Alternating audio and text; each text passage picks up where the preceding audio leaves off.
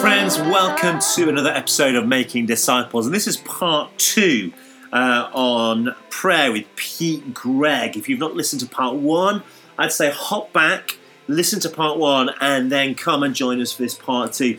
This part two for me is really important because it's where we start just talking through uh, unanswered prayer or this real reality of what do we do when God remains silent.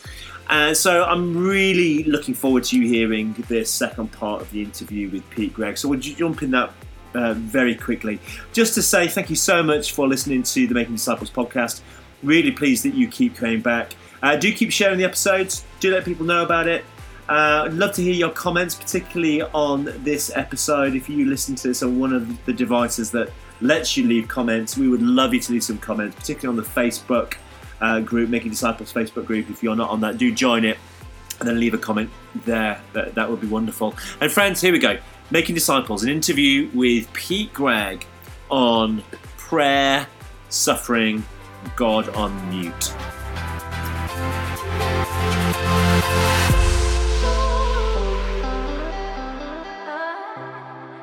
Pete Greig, welcome to Making Disciples. Thank you so much for taking time uh, to be with us this afternoon. Grant, I want to talk to you about the theology of suffering. And I'd love to hear just a little thing, then. Chris. Just a little thing. I think. Well, you. So we run the Alpha course, and it is the thing that we have so many. It comes up without almost a thought. Yeah. But what do we do about suffering? If God is so loving, why is there suffering? Yeah. And it doesn't see. You, you can give answers and answers and answers, but we we always seem to get back to this same question that keeps reoccurring, and it's because it taps into something in each individual. But you know, I've read your book "God on Mute," and and it is, you know, I'm not saying this because you're here, but it is the best book on suffering and prayer. And I Thank you. love the whole section on Holy Saturday. And you know the, the moment between the death and the resurrection that we live in this Holy Saturday, and and so I'd love to just talk a little bit around your th- understanding of God, suffering, unanswered prayer. What do we do with all of that uh, in a way that we still come out of it loving Jesus, if not more so than we did before? Yeah. Well, first of all, everybody suffers, and of course, Christians aren't immune from that, and so um, we do have to get our heads around it. And of course, it makes perfect sense that people say, "Well, if God's loving, God's kind, God's uh, good, then why do so many terrible things happen?" And I think there are some intellectual answers to that, but ultimately, they don't hold a lot of water when you are actually suffering, when you're actually uh, dealing with someone in profound turmoil. That's when it's it's a heart uh, thing. The, yeah, the Holy Saturday thing is is really just if we trace the the Easter you know journey of Jesus. You've got first of all Good Friday, this moment where you know we believe God suffered for us, with us. Um, this is unique to Christianity. This unbelievably powerful idea that the creator of all things submitted to death on a cross and he took the, the cancer, the suffering, the abuse of the world upon himself. And uh, I find enormous comfort in that, Chris. In our own story, particularly with my wife's chronic illness, I- I've often asked for miracles and sometimes hmm. seen them, but more often what I found is God, instead of airlifting me out of a problem, parachutes in and joins me in the midst of it. And that's hmm. what Psalm 23 says Yea, though I walk through the valley of the shadow of death, I'll fear no evil, for thou art with me. It's hmm. God with me in the MRI scanner, you know, it's Yeah. God with me in the cancer ward. God with me at the food bank. It's it's the presence of God who suffers with us. So that's the Good Friday bit, and it it doesn't answer a lot of questions. Actually, it asks a lot of questions, um, but it's pretty comforting. And then if we just jump from Friday to Sunday, we all kind of most of us know that Holy Sun, the Easter Sunday, you know, message of, and then and then G- Jesus rises from the dead. He's alive today. He's overcome death. Where death is your sting, you know, we can be forgiven. We can have relationship with Him. Uh, we, we're assured of eternal life and all those beautiful, Yeah. beautiful things. But what Christians tend to miss is God allowed a whole day between Friday and Sunday, Holy Saturday, when the Bible pretty much goes silent. Um, actually, in many um, traditional churches in the country, they strip the altars bare Yeah. on that day. It's as if the church has nothing to say. Because Mm. what do you do when God's dead? When God's in the grave? So God allowed all of creation to dwell without answers, without solutions for all 24 hours. And it seems to me that many of us live our lives on Holy Saturday, hmm. somewhere between the, the uh, immense suffering of Good Friday and the breakthrough hope of Easter Sunday, or between dear God and Amen. You know, we Yeah. live our lives.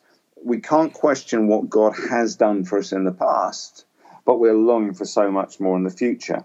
And we have lots of questions. So I think many of us, our, our experience of faith is the paradox of, of, of uncertainty that is Holy Saturday. And I just, I think we've got to be very careful before we try and leapfrog Holy Saturday and just rush from every suffering, every question, every problem to say, but the answer is Jesus rose from the dead, so everything's happily ever after. Mm.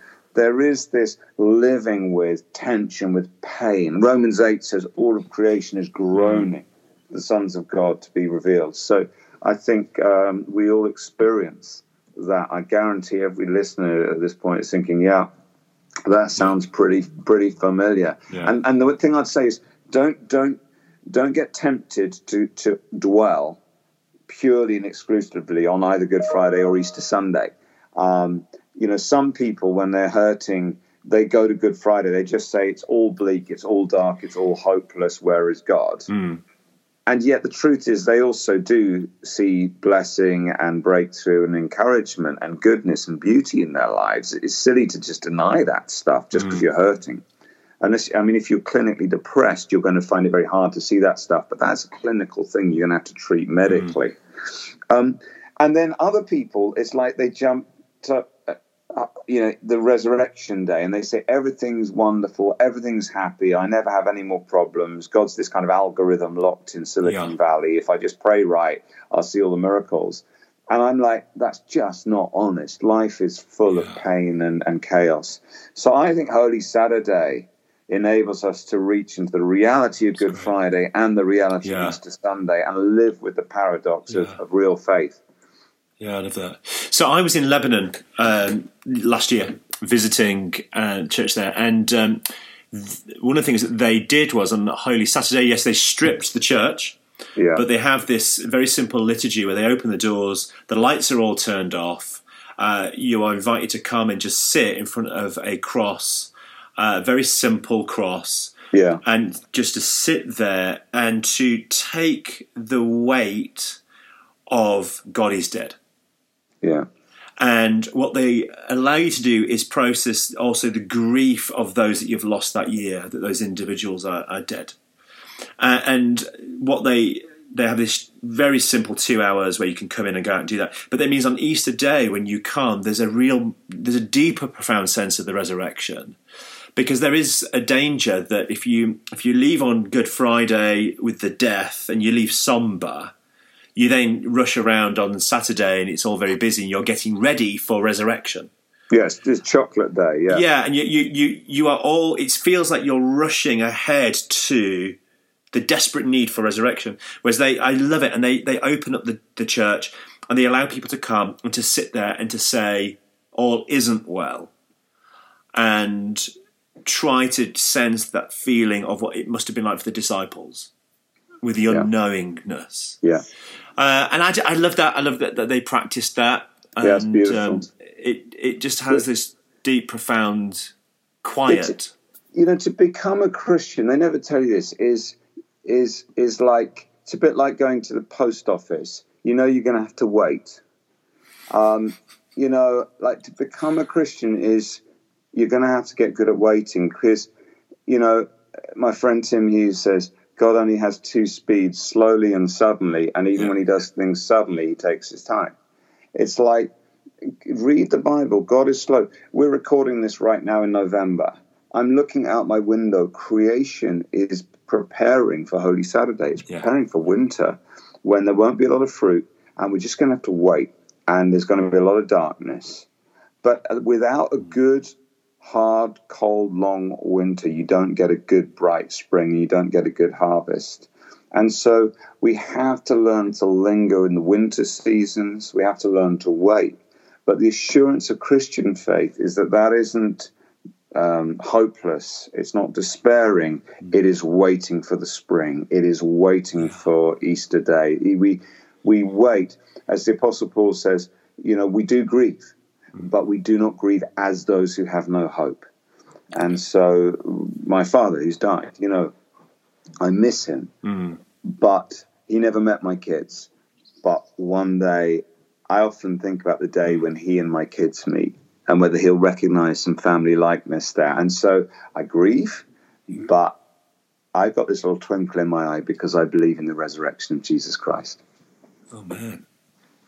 Oh man. Can I, I almost feel I want to just pause there for a moment and let that sit. But um, can I? I want to just ask you before we end what you sense Jesus is saying at the moment to you for the church. One of the things I, I know about you, Pete, is you're a prophet, and the Lord speaks to you, and um, I'd just love to hear what you sense the Lord is saying for this season. Um, Well, I mean, I, I don't, I, I don't think I'm a prophet. I, I try and listen to God and guess most of the time, and often get it wrong. Um, but you know, I, I, I, I, am enormously excited. I see, um, I, I see uh, something stirring in the church in the UK that is quite extraordinary. Uh, as I say, the church is growing again. Many of the great Christian traditions are now church planting. Most of those church plants, like your own, Chris, are growing and working. People are coming to Christ more easily than they were five years ago. The statistics now backing up what has been anecdotal for a little while. And, um, you know, we're seeing literally millions gathering to pray.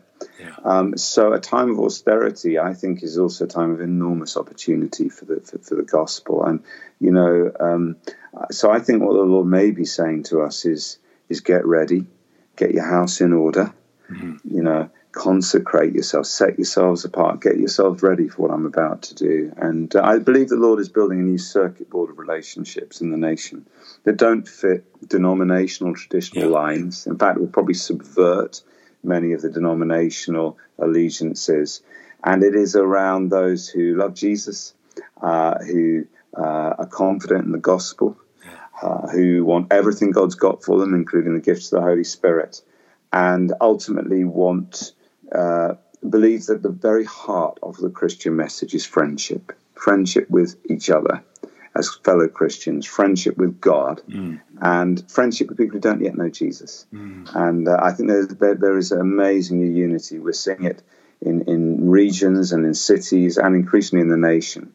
And um, th- these things really excite me. So I think th- this is a time to be to be confident and uh, just I would just say to anyone listening to this, learn to say yes to God. Whatever God tells you to do, do it. Because the most dangerous thing you'll ever do is say no to the God who knows you best, loves you best, and wants the best for you. Um, uh, learn to say yes to the one who's on your side. Yeah, Pete, thank you so much. Thank you so My much. pleasure. And I can't more highly recommend How to Pray. Um, we, I think there seems to be five copies in our house. I think I think everybody who's old enough to read uh, owns a copy, and I think everybody bought their own copy, not knowing everybody else bought one. That seems to be seems to be the. Well, I'm so picture. you're you're backing the trend that most people I talk to say I've lent it to about five friends, and I sort of think, oh, I wish someone else would buy one. So that's that's that, that's so kind Yeah. And people can get the video content of the book for free at, Yeah. at prayercourse.org. Hey, just So, tell us uh, about that. So, I yeah, I know about the prayer Yeah. course, but tell those listening uh, about that because it is, and you've just redone it. Yeah, And the the new ver- the first version was excellent, but actually the new version is is superb. So, just tell us about that before we go. you. Yeah, it's, it's been great. You know, it's been uh, the prayer course has been done by 1.7 million people so far. Uh, it takes you through the Lord's Prayer. Uh, you've got like a 15 minute video looking uh, for each session. There's eight sessions looking at everything from adoration and confession and unanswered prayer, and spiritual warfare, things we've been talking about in this podcast. And then there's like a cheat sheet so you can do a discussion or a Bible study around it. And what it will do is it'll help you get your head around the full menu of prayer and it's really helping churches, actually entire denominations, to raise the sea level, not just their understanding of prayer, but of their faith that God answers prayer. So uh, that's just at uh, www.prayercourse.org. And it is a gift. It's free. It's cost yeah. us a lot of money yeah. to make it, and we just give it away. That's what yeah. Jesus told us to do to help people like you to pray. So we want to do that. And, and, it is excellent. We've done it in our small groups across the church twice over. We run wow. it twice, and it is just really easy to kind of uh, watch, listen, and then discuss. And uh, we've just found it really helpful. So, Pete, thank you. Thank you so much for your time. Really appreciate you, Pete. Know that you're very busy, and uh, and just love the fact that you've given us a bit of time this afternoon. So thank you very much, and um, lots of love and, and Thanks, blessings Chris. from us. Grace and peace. Thanks, mate. Bye-bye. Cheers. See you. Thank you.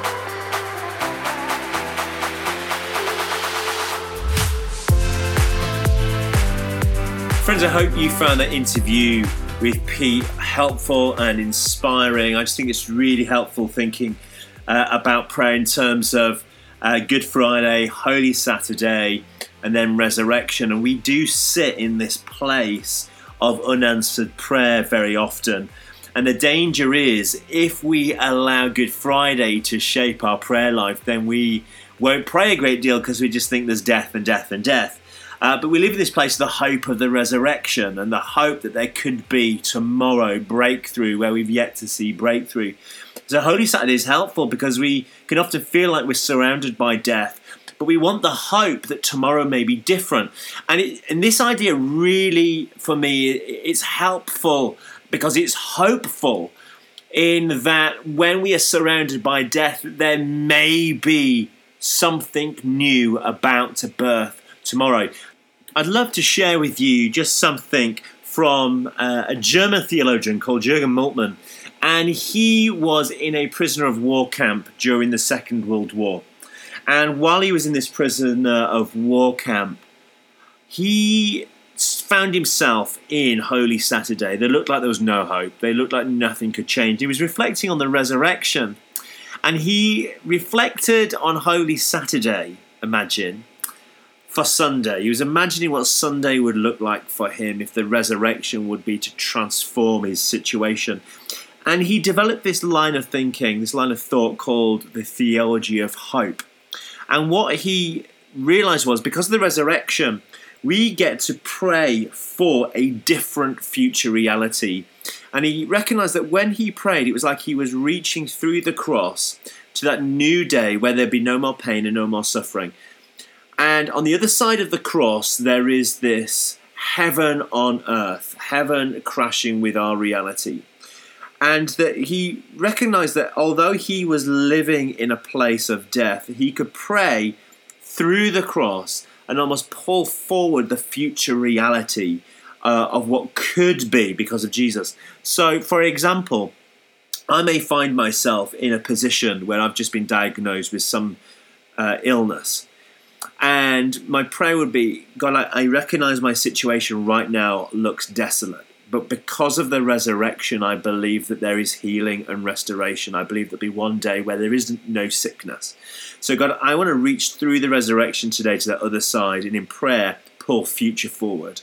God, I don't want to wait until I get to heaven to find healing. Lord, I don't want to wait until after death to find life. I want to have life in its fullness today.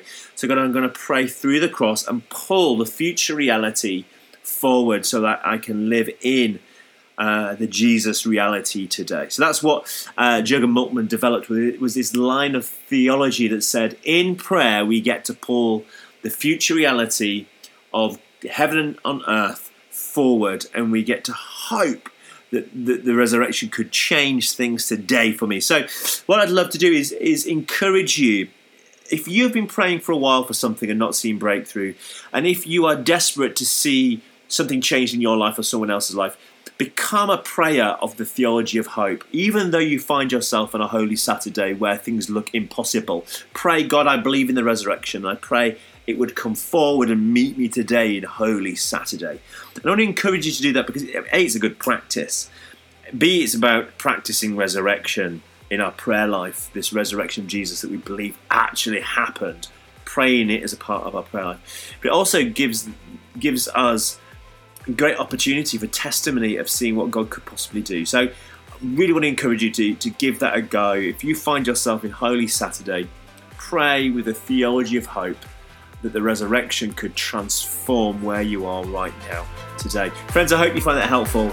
Uh, do share this podcast with uh, friends, family, people you know that might find it helpful. But until next time, grace and peace.